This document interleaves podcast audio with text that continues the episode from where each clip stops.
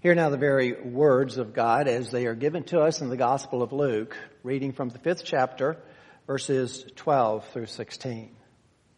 While he was in one of the cities, there came a man full of leprosy. And when he saw Jesus, he fell on his face and begged him, Lord, if you will, you can make me clean. And Jesus stretched out his hand and touched him, saying, I will be clean. And immediately the leprosy left him. And he charged him to tell no one, but go and show yourself to the priest and make an offering for your cleansing as Moses commanded for a proof to them. But now even more, the report about him went abroad and great crowds gathered to hear him and to be healed of their infirmities.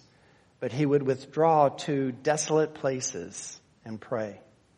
And may the Lord truly bless the, not just the, the surface meaning, the straightforward meaning, but the underlying symbolic meaning of this to our understanding this morning. Let's ask Him for that illumination. Lord, we know that without your Holy Spirit directing us and guiding us, these are just words on a page.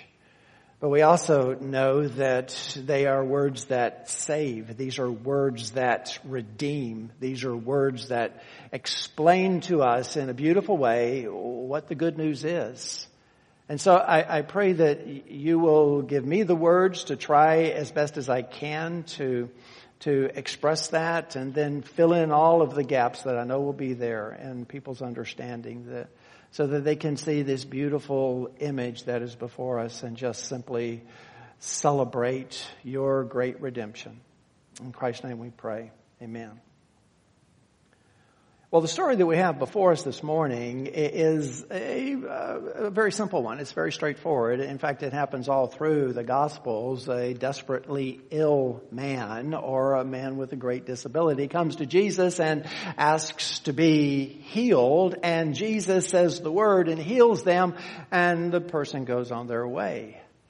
So in and of itself, there, we've already actually seen in the book of Luke quite a few of these kinds of healings. But what makes this one so special, and actually the one we're going to look at next week, is not just the story of the healing, but where it is located in Luke's gospel um, what he's explaining or illustrating for us. Now, we saw last week that he illustrated something with a story. Now, we're seeing something else, and I'll explain what else illustrated for us in the three passages that are going to continue out through this chapter. Um, let's let's kind of go back and and and recognize what we have seen so far so far we have seen the methodology of the ministry of Christ, the kind of Messiah he's going to be, and what he came to do as Messiah. Now, towards that end, one of the most important passages that we've read was the quote that Jesus made from the book of, of Isaiah, Isaiah 61, in the synagogue in Nazareth when he read these words, The Spirit of the Lord is upon me, because he has anointed me to proclaim good news to the poor. He has sent me to proclaim liberty to the captives and recovering of sight to the blind, to set at liberty those who are oppressed, to proclaim the year of the Lord's favor. Now what he's doing is he is reading to us the kind of Messiah that he has come to be. And then of course he tells the people in the synagogue, today these, this, this reading has been fulfilled in your hearing. In other words, I am that Messiah. But at, at this particular point in time, he, he's talking about good news, but he really hasn't defined what that good news is. In other words, he has said that, well, it is going to be setting the captives free. It is going to be opening the eyes of the blind. It is going to be proclaiming liberty to those who are oppressed and to declare the year of the Lord's favor. In other words, to, to wipe out the ledger of, of the guilt of people. So, I mean, we have a, a broad understanding, but up until this point, we have been looking at it from the perspective of what Jesus came to do. Now he gets very specific about that at the end of the fourth chapter. We've read this also several times when he says, after a night of unprecedented healing, actually a day of unprecedented healing, he slips away to a desolate place. They find him and this is what he says, I must preach the good news of the kingdom of God to the other towns as well, for I was sent for this purpose. Now, up until this point, we've been talking about the good news as what Jesus has come to do. Uh, uh, we've, we've, we've seen the emphasis that he places on it, that the healings are important. We want to, we don't want to devalue them, but they are there to authorize the, or to authenticate the messenger and his message. They're the one-two punch, if you will, of apostling. But up until this point, Luke has not done, at least in my seeing, he hasn't done what some of the other gospel writers like John immediately did, which is to tell us specifically what the good news is. Luke is just talking about the good news. He hasn't really defined, well, specifically what is that good news? Because you remember John, in the very first chapter, John the Baptist looks at Jesus and what does he say? Behold the Lamb of God who takes away the sins of the world. He explains to us. Matthew in his first chapter, his name will be Jesus for he will save the people from their sins. John once again, again in his first chapter, to all who did receive him, who believed in his name, he gave the right to become children of God who were born not of blood, nor of the will of the flesh, nor of the will of man, but of God. So in other words, the other gospels for some reason have told us early on what the, what the, the purpose of the, of the ministry of Jesus is going to end up in, but Luke hasn't until this point. And that's, I, don't know if you remember, but when I first started talking about apostling and the whole methodology of what Jesus came to do, I said this is not the full picture of Jesus' ministry. There is another aspect. Jesus came to save, search for and save the lost. I mean, He is our Savior. So He's going to go to the cross and He's going to accomplish something for us on that cross. That's another part of His ministry. And I believe that Luke now, in these two healings, and then in sort of the summation that follows about the, the new wine and the old wineskins, he's going to explain to us exactly what that good news is. And I hope to bring it out for you because it truly is glorious. We'll get, we'll take half of it uh, this week, the, the, the story of the leper, and then next week we'll take the story of the paralytic. And this week we're going to talk about the imputed righteousness that Jesus gives us. Next week we'll talk about the forgiveness of sins. So with that, let's jump into the text and uh, see this truly amazing analogy uh, story of the healing of a man with leprosy. Look in verse 12. While he was in one of the cities, now I should pause there real quickly and just explain something to you about the synoptic gospels, the Matthew, Mark, and Luke. We call them synoptic because they're so similar to each other. In fact, all three carry this exact story. A lot of the language is word for word identical, but the idea is the same. What is different is that the different gospel writers put them in different places in their gospel. Mark talks about this in his opening chapter. Matthew doesn't have this healing until after Jesus has taught the Sermon on the Mount and is on his way back home, back down the mountain and confronts this man. And Luke places it here. Now, even though skeptics like to point that out and say inconsistencies in scripture, it is nothing of the kind. The, the, gospels were never designed to be a, a sequential travel log of the events of Jesus' life. He woke up this morning, he did this, he did that in the afternoon, he got up the next morning, he did this. That, that's not the focus of the Gospels at all. The Gospels are telling the story of salvation and redemption and what God is accomplishing through His Messiah. And so they organize it according to what they're trying to get across. And that's the reason Luke has this here after this discussion of what Jesus is going to do as far as preaching the good news. So this is just an arbitrary designation of time during his Galilean ministry. But anyway, while he was in one of those cities, there came a man full of leprosy. Now, Luke is the only one who uses that designation, that he was full of leprosy, and that's more than likely because Luke's a physician. And what he's telling us is this man didn't have a little spot of leprosy on his arm, he was consumed by it. The disease was in an advanced state in this man. Now we should probably pause here for an, another moment. You're going to say, "Is this what you're going to do all morning? Is pause?" Well, these first two, first two, first two uh, verses are really important. But we should talk about leprosy in general because leprosy in scripture actually is a word that can be used for a variety of skin conditions. Some of them mild, some of them like this one extremely serious. This particular kind of leprosy that this man is consumed with is what we think of when we think of leprosy. Actually, it's called Hansen's disease after a Norwegian scientist who in 1873 discovered that it was caused by bacteria. And so that's the reason it's called Hansen's disease. It really wasn't until the 1940s that they began to eradicate it from at least the more advanced countries in the world.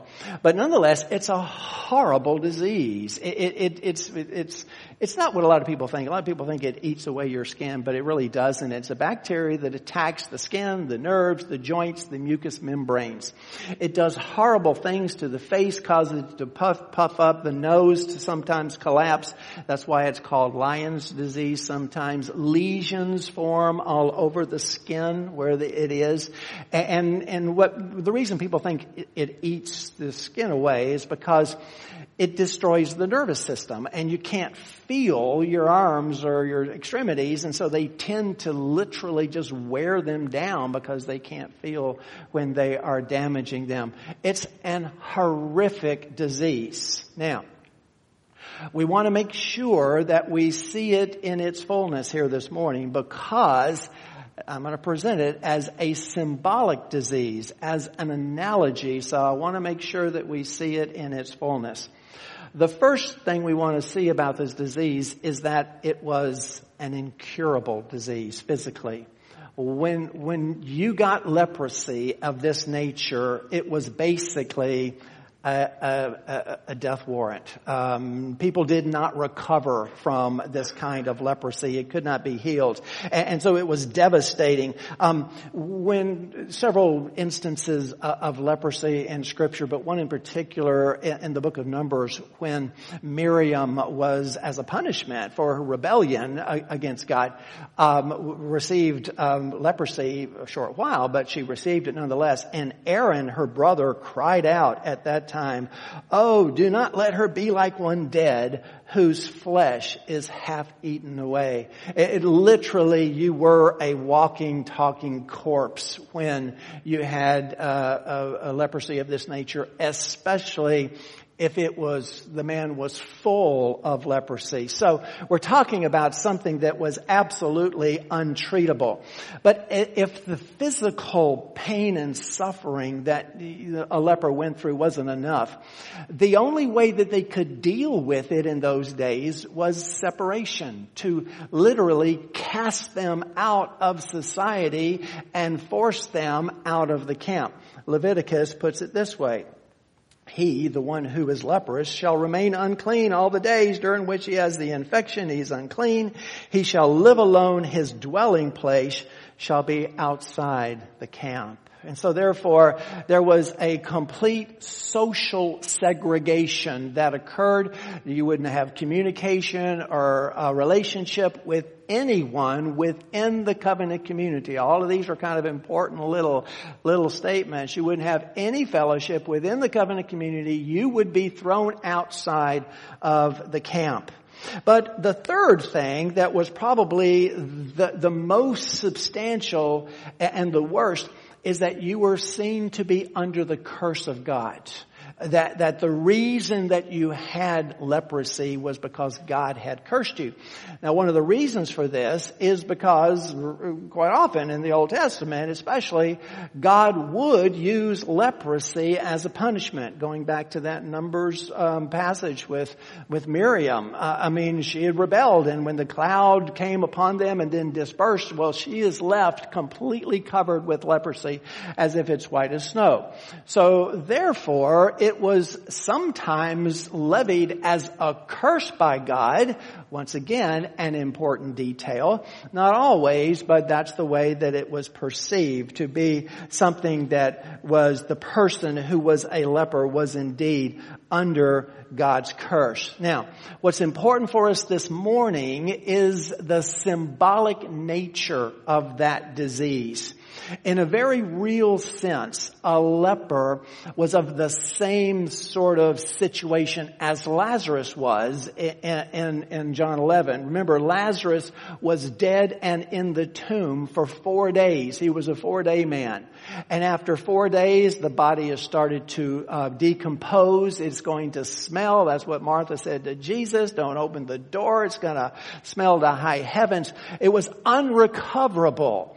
Well, in the Hebrew way of seeing things, the, the leper was virtually on the same level, a little bit less defiling than that, but nonetheless, it was of the same level, except what made it worse is you're walking. You're the walking dead. You, you see? And, and, and, and the physical nature of it separated you from the community, but not just from the community, it separated you from God because you were under God's curse.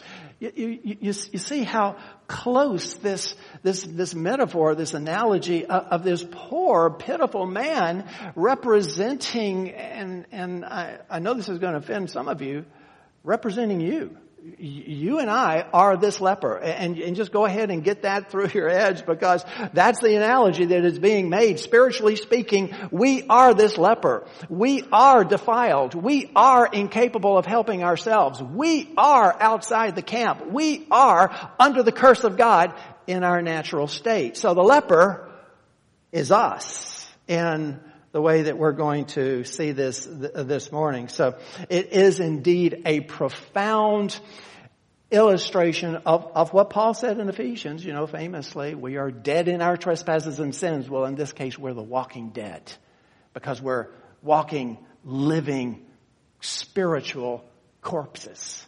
And that, of course, is the situation that the man is in. Now, with that as the definition of leprosy, let's go ahead and see what the man does. Still in the 12th verse.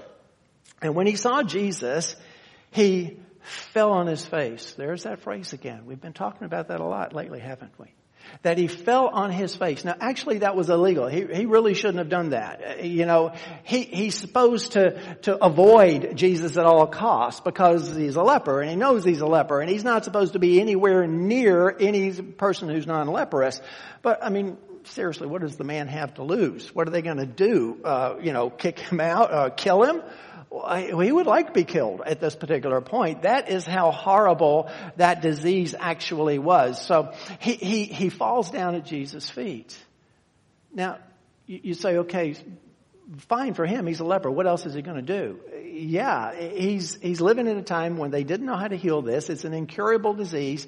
And uh, the only thing that stands before him is a miserable, suffering life and a grisly death. That's all that he has to look forward to. So, so of course he's going to fall down at Jesus' feet and ask to be healed. But brothers and sisters, that is exactly the point. That is the point. Because that is us. We don't have any more capability of saving ourselves or fixing the disease that consumes us, which is the disease of sin and our fallenness. We have no more ability to help ourselves, to fix ourselves than that poor pitiful leper. And so therefore, when he falls down at the feet of Jesus. What he is doing is teaching us a lesson. Brothers and sisters, this is the example of a penitent sinner. This is the one that God will listen to. This is the one who is establishing the relationship between him and the only one who can save him, the proper relationship of submission and repentance. And that's when he begs for mercy. That's all he can do. Well, that's the best thing that he can do is to beg for mercy. And so we read that he begged him and he refers to him as Lord. Now I want you to remember, just four verses ago, we saw Peter in the boat when he came face to face with the holiness and the divinity of Christ. What did he do? He dropped down on his knees at Christ's knees and he said, Depart from me, I am a sinful man, O Lord.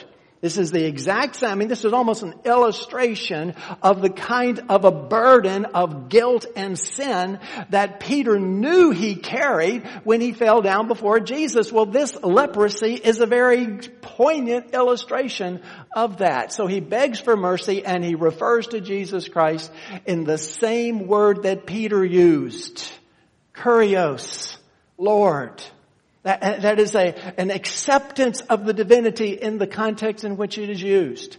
You see, he knows the same thing that Peter knows. He knows that there's only one Lord and that Lord can save him. And so he throws himself down in absolute and complete submission before this Lord and he begs his mercy. That is all that he can possibly do. But that again is exactly the best thing that he can possibly do. So he throws himself at the feet of Jesus. He says, Lord, if you will, you can make me clean. I love this phrase. I mean, this is just so beautiful. Lord, if you will, you can make me clean. Let's go to the end of the sentence and work our way back. This is kind of the crux of, the, of this morning. First of all, notice that he doesn't say, Lord, if you will, you can heal me, or, or, you can make me whole, or you can cure me. He says, Lord, if you will, you can make me clean. And the reason for that is there's the dual aspect of leprosy. On the one hand, it's the terrible physical aspect of it. It is eating him alive, you know, and creating this terrible situation in him. But also, it makes him unclean. In, in, in, other words, and I mentioned this just uh, briefly before, the most defiled thing on the planet, as far as Hebrews were concerned, was a dead human corpse. Okay? Touch a dead human corpse and you're defiled. The second most defiled entity was a leper. I mean, a leper was so unclean, so defiled, so profane that scripture actually says this about them. It says that, um, the leprous person who has the disease shall wear torn clothes and let the hair of his head hang loose and he shall cover his upper lip and cry, unclean, unclean. You see, that's what the leper should have done with Jesus. He should have stood at a far distance and said, unclean, just like Peter said, don't look at me, depart from me, O Lord. I don't want you to see my uncleanness. And yet he throws himself at the, at the Savior's feet because he knows that the Savior can save him. That brings out the second thing. Notice what he says, if you will, you can make me clean it appears that this leper has a degree of faith. And, and, and, and he doesn't seem to have any doubt in his mind that Jesus is capable or has the power to cure him. But where did he get that faith? You need to ask yourselves these kinds of questions. Where did that faith come from?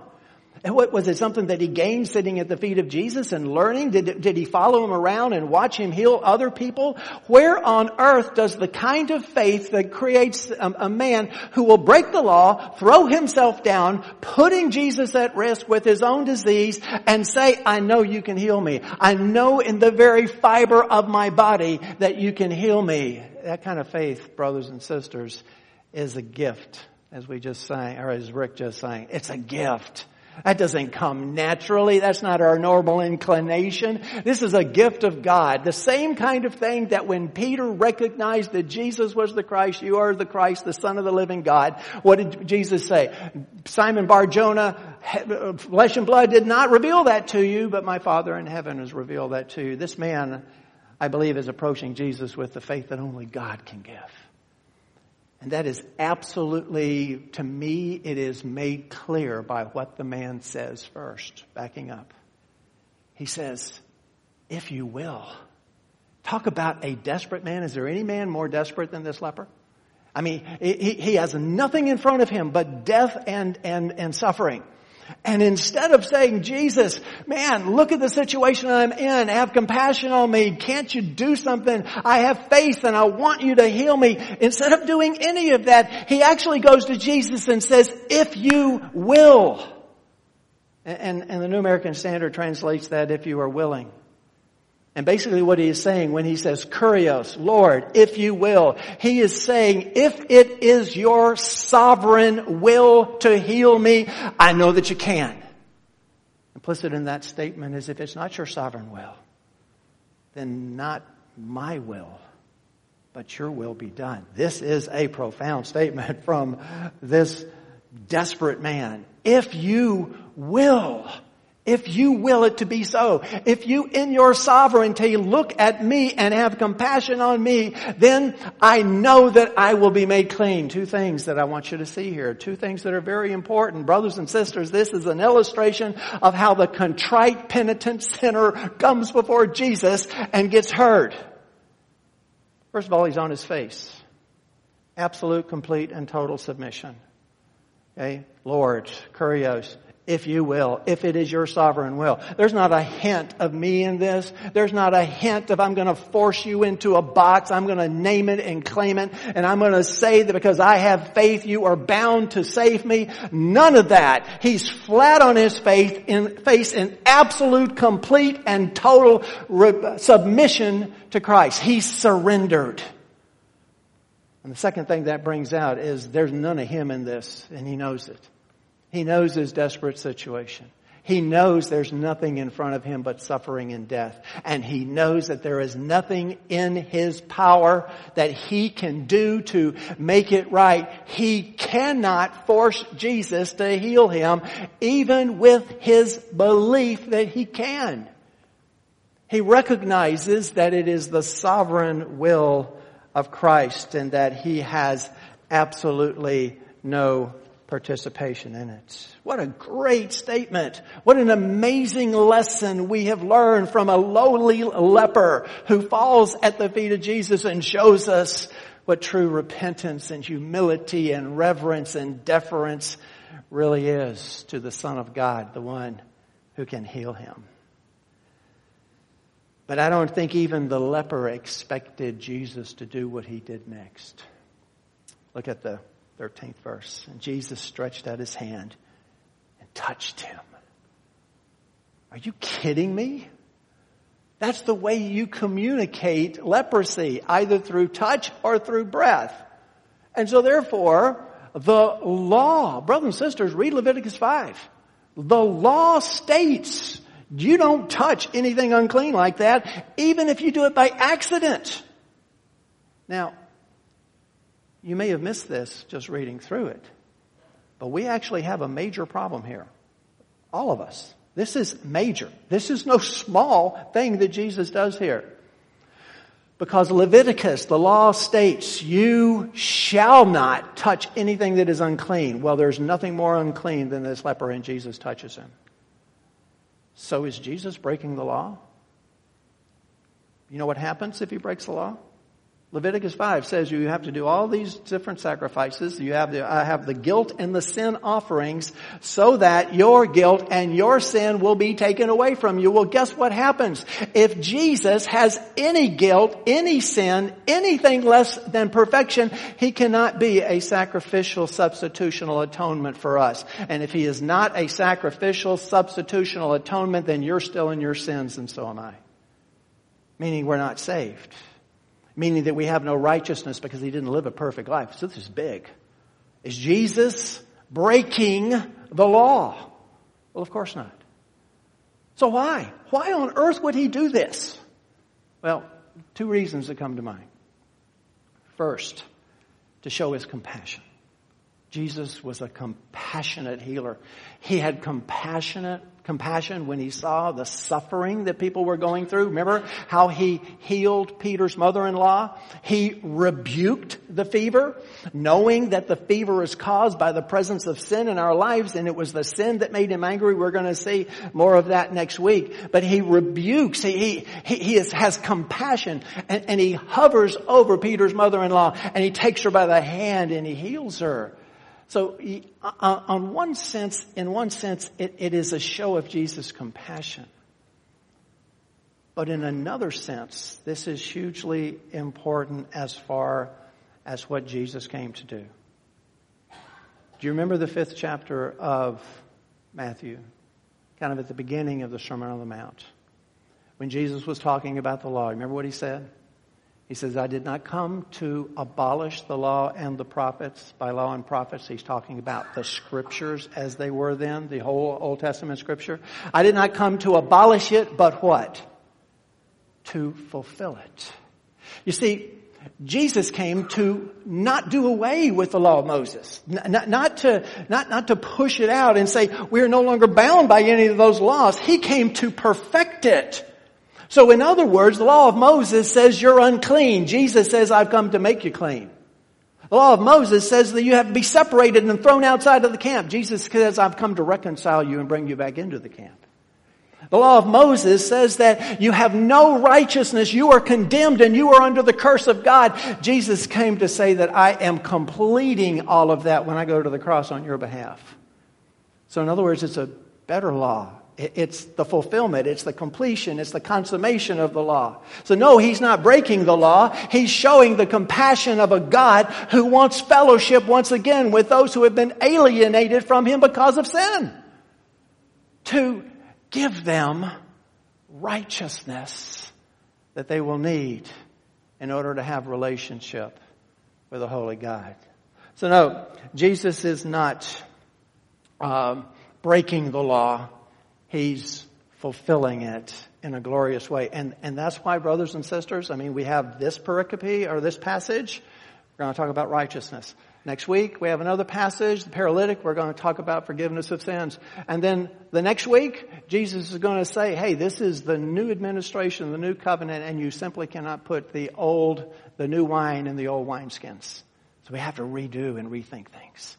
That, brothers and sisters, is, is what Luke is telling us. Those are the illustrations he's given us. Well, anyway, we read that immediately the leprosy left him. That's the way Jesus healed. Once again, going back to the, the way that he healed Peter's mother-in-law, remember that? That's exactly the way he healed her. He, he, he, he, he rebuked the, the fever and instantly, immediately she was up and not only up, she was serving them. Well, the same thing here he, he, he not only eradicates the disease though. Here's a very strong point. This is one that John MacArthur makes and I, and I think it's almost central here. Modern medicine can cure leprosy. Okay? We, we, we've got a cure. We can eradicate the disease. We can stop the bacteria from living. But modern medicine cannot restore the body to where it was. The effects of that uh, of that um, leprosy will remain forever unless plastic surgery or some other kind of surgical things are done. In, in other words, we, we can eradicate the disease, we can get rid of it, but we can't do the restoration. And when Jesus heals immediately, not, not only is, is the man, is, is the, the, the, the, sin gone? I'm sorry, I'm jumping ahead. The disease gone. Not only is the disease cured, but also he's restored to the same place that he was before he had the disease. And that's how Jesus is going to send him to see the priests. So in other words, we have a real, complete, total hearing. I mean, healing. And brothers and sisters, I don't know about you, but that's good news. All right? You see Luke, how he's illustrating the good news for us. He's telling us what the good news is, but he's not finished. Because Jesus, in the next verse, really confuses um, a lot of the scholars when he says this. And he charged him to tell no one, okay, now I'm going to skip that. I'm going to lump that with the 15th and 16th verses. And basically, we're going to cover those verses in the after church because there's sort of a sideline there that is so hugely important, and that is the devastating effect that the, the devastating effect that sometimes well-meaning Christians are having on the kingdom of God. So that's one thing we're going to look at a little bit later on. But here's what I want you to see. Jesus says to the man, go and show yourself to the priest and make an offering for your cleansing as Moses commanded for a proof to them. Okay? Now, again, what, what, what's going on here? Why is Jesus doing that? Is he saying that the healing's not complete? Is this a healing sort of like that ninth chapter of John when the man born blind, Jesus spit and put mud on his eyes and said, go to the pool of Siloam and wash it off. And, and, and then he saw, is that the kind of thing that is kind of partially cleansed now and you have to go to the priest for the completion of it? No. He's completely healed. There's nothing left to heal in this man. When Jesus heals, it's immediate, and it's complete. There's another reason that he wants to send him Well, actually, there are several reasons.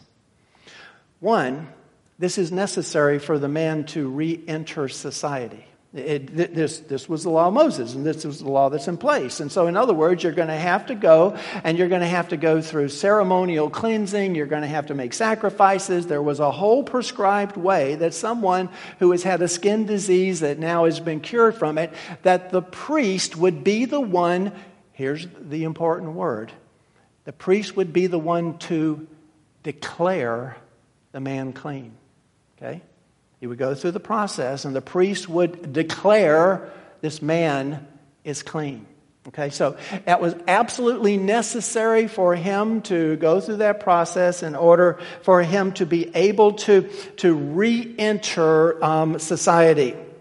The second reason that I think Jesus is doing it is to perfectly fulfill the law. Everywhere in his ministry, you may remember when he got baptized and John the Baptist came and looked at him and he says, You should be baptizing me and not me baptizing you. Do you remember what Jesus said? Let it be so for now to what?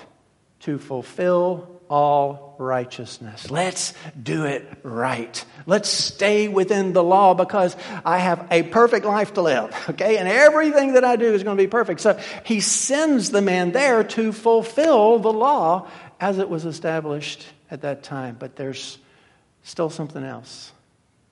And this is the beautiful part of it, and I hope that I can express it to you just right.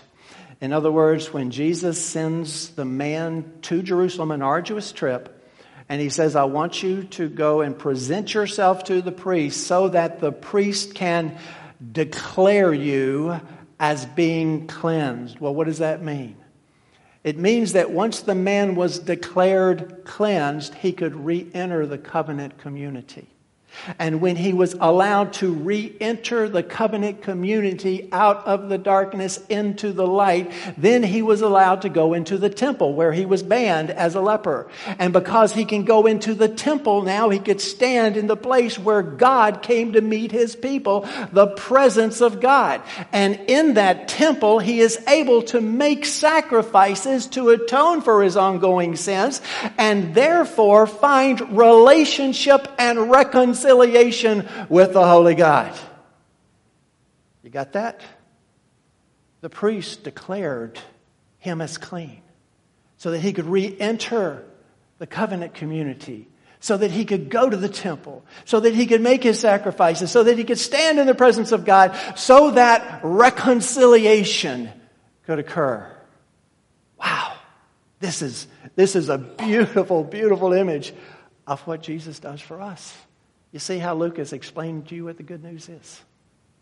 as I said, I'm, I'm going to kind of jump over these last couple of verses. It's not because they're unimportant, it's because they're going to lead me down another path, and, and I want to stay right where I am. All through his book, Luke has been preparing us for the good news. He's been preparing, in fact, what should have happened if we were reading this straight through is we would be developing sort of a hunger. Uh, okay, wait a minute. What is the good news? Because you remember going all the way back to second chapter when the Shekinah glory of God shone for the, for the shepherds. Uh, Miss Stacy read just after that. But when they first came down, what did the shepherds say to the men? Fear not, for behold, I bring you what? Good news of great joy that will be for all people. Now, doesn't tell us what the good news is, except for the fact that unto you is born this day in the city of Bethlehem a Savior that is Christ the Lord. So in other words, at this particular point in time, the good news is the arrival of the kingdom of heaven and the arrival of the Messiah. But he doesn't go into specifics. We still don't know what the good news is. It's vague and undefined. And then, of course, we get to that synagogue in Nazareth once again. Jesus reads from Messiah. I mean, from Isaiah, and he says, The Spirit of the Lord is upon me because he has anointed me to proclaim what? Good news to the poor. So, what's the good news at this time? Well, it is to release the captive, it is to open the eyes of the blind, it is to preach uh, um, um, um, uh, liberty to those who are oppressed, and to wipe the ledgers clean as far as your guilt is concerned. But still, how's he going to do that?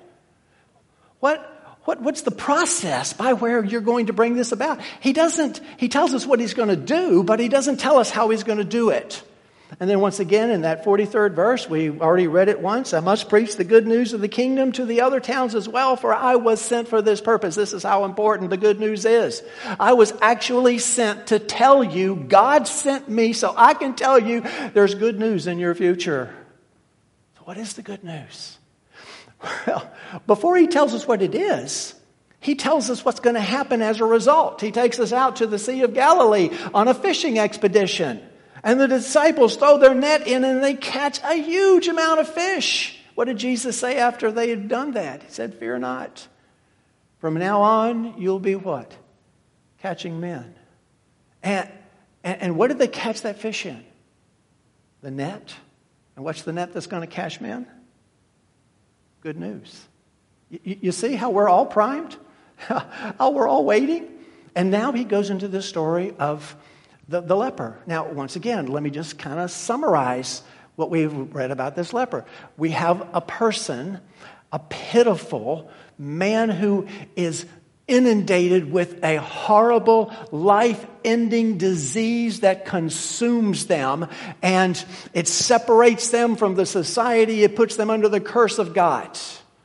Okay? Now, he falls down at the feet of Jesus. He calls him Lord. He recognizes in his humility and his reverence and his subservience that Jesus is Lord and Jesus is the one who can actually save him, who can cleanse him. And he says, if you will, if it is your sovereign will, I can't do it. I am perfectly and completely incapable of saving myself, of taking one single speck of this, of this leprosy off of me. So therefore I throw myself at your feet. I subservient my, I submit myself to you. I surrender myself to you and I beg for your mercy that you will cleanse me. Because I know you can. You say, I've got faith, but I, I, am not going to hold you and say that you have to save me because of my faith. I, I, I appeal to your sovereignty. And what does Jesus say? I will. Be clean. Does that tell you anything about Jesus? What it tells me is that if you come to Jesus in repentance and subservience and humility, and you recognize Him as Lord and Savior, I can tell you on the authority of Scripture, you will be saved. Because that's exactly what happens to this man. Jesus says, I will and I can. I am anxious to save you. And so, of course, he sends him finally into the uh, into Jerusalem so that he will be declared clean, so that he can, as I said, re-enter society, go to the temple, have relationship with God. So, what does this mean? What does it mean to you, both believers and non-believers? This is a powerful, powerful passage. First of all, whether you like it or not, and I said this before, I'll reiterate it now. Whether you agree with it or not, whether you choose to believe it or not, this leper is you. And it is me. This is us in our fallen state. I mean, everything about this leper and his physical state is something that is perfectly reflected in our spiritual state. We are dead in our trespasses and sins. There is no possibility that we can fix ourselves. None whatsoever. We are lost. We are terminally, eternally lost. Just as this man had before him nothing but a miserable life of suffering and then a grisly death. We have nothing in front of us except for judgment and condemnation and an eternity of damnation. That is what we have to look forward to in our fallen state. Now, the big difference between us and this man is that he knew it. He understood that he was incapable of saving or fixing or cleansing himself. And so he threw himself at the foot of Jesus and begged for his mercy and said, Lord, if you will, you can do it. I believe, I have belief. That belief didn't come from him, but I believe that you can do it, but it is your choice. It is your work. You're the one that regenerates me. You're the one that will cause me to be born again. I can't do it myself. And, and do you understand what the man has recognized? He recognizes his needs for a Savior. And, and, and, like I said earlier, I think in my opening prayer, if there's only one thing that you take with you today, please let that be it. You'll never be saved if you don't realize your need for a Savior, folks. It's just that simple. If you think you can save yourself, if you think you're a pretty decent person, if you think that your righteousness is anything before God, guess what? You're a filthy, condemned, decomposing leper in the eyes of God. You cannot fix yourself. You must, in order to be saved, you must come to the realization at some time in your life that you desperately need a Savior. And then not just any Savior but the biblical Lord Jesus Christ because that's who he throws himself at the foot of. And that's who he calls Lord. Oh, there are a lot of Jesuses out there. Jesuses that are idols made of our own manufacture. Jesus who is not holy. Jesus who does not hold us accountable. Jesus who, uh, uh, uh, who subserviates himself to us more than anything else. Those are not the Jesus that are going to save you. Brothers and sisters, there's only one Jesus that will ever save you. That is the biblical Jesus who went to the cross as a substitutional sacrificial atonement for you. That's the only Jesus who will save you. And it is at His feet you must throw yourself. Because if you do, I can tell you on the authority of scripture along with Paul the apostle, if you believe in the name of the Lord Jesus Christ, you will be saved. But it's got to be the right Jesus. And it's got to be in humility. Notice what Isaiah says in his 66th verse, God speaking. This is the one to whom I will look God says this. He who is humble and contrite in spirit and trembles at my word. This lowly leper is showing us repentance. And, and, and as I said, something amazing happens. Two parts. Two things happen. Okay, first of all, the disease is eradicated. Okay, we're going to talk more about that next week. The forgiveness of sins. That's what Jesus did when he died on the cross. As that substitutional sacrificial atonement, he took your sins upon his shoulders and God poured his fierce wrath instead of on you, on his sins. That's what atonement means. It's paid for. But let me also get really personal and sort of in your face here. That alone will not allow you to stand in the presence of God. Jesus says, be perfect therefore as your Father in heaven is perfect. There is one standard and only one standard of those who will be reconciled with God and that is those who are perfect. And you're not. You never will be, even when your sins are forgiven and you have a glorified body. You have a history on earth of egregious sinfulness. So you will never be reconciled with God unless you are declared clean unless you are declared righteous. Not your own righteousness, but the righteousness of Jesus Christ. That's what he does on the cross. He declares you as righteous. That's why it's so important. He goes as a perfect sacrifice. Just as your sin was imputed from your first federal head when you were in Adam, now because you are in Christ, His righteousness imputed to you. Another way to look at it is a robe of righteousness. Unless you have that robe, you will not stand in the presence of God because your righteousness are nothing but filthy rags before Him. There is nothing that you can do that He will consider to be righteous in His eyes except to put your trust and faith in Jesus Christ. And then when He looks upon you, He looks upon the righteousness of His Son and the blood that He spilled on our account and the punishment that has already been meted out to Him.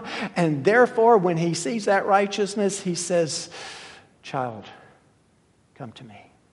You see, Jesus came to unite us to the Father, not to separate us. And that is the reason the promises tell us that we will be in the presence of God for an eternity because we have the righteousness of Christ. So let me leave you with this the lessons that we gain from this leper. They're real simple. It's just where Luke put them. The real simple one is you, you got to be perfect, folks. God Himself says, Be holy, therefore, as I am holy. Peter reflects it in his letter. Holiness is the only standard for anyone who will stand before God. How do you get holiness? Jesus says you're not going to get it yourself. You must be born again. What he said to Nicodemus. If you're not born again, you're not going to enter the kingdom of heaven. And unless your righteousness exceeds the righteousness of the scribes and Pharisees, you're not going to enter the kingdom of heaven either. So your righteousness will not do it all. And the leper says that the kingdom of heaven is upon you. Repent and believe in the gospel. Repent and believe in the good news.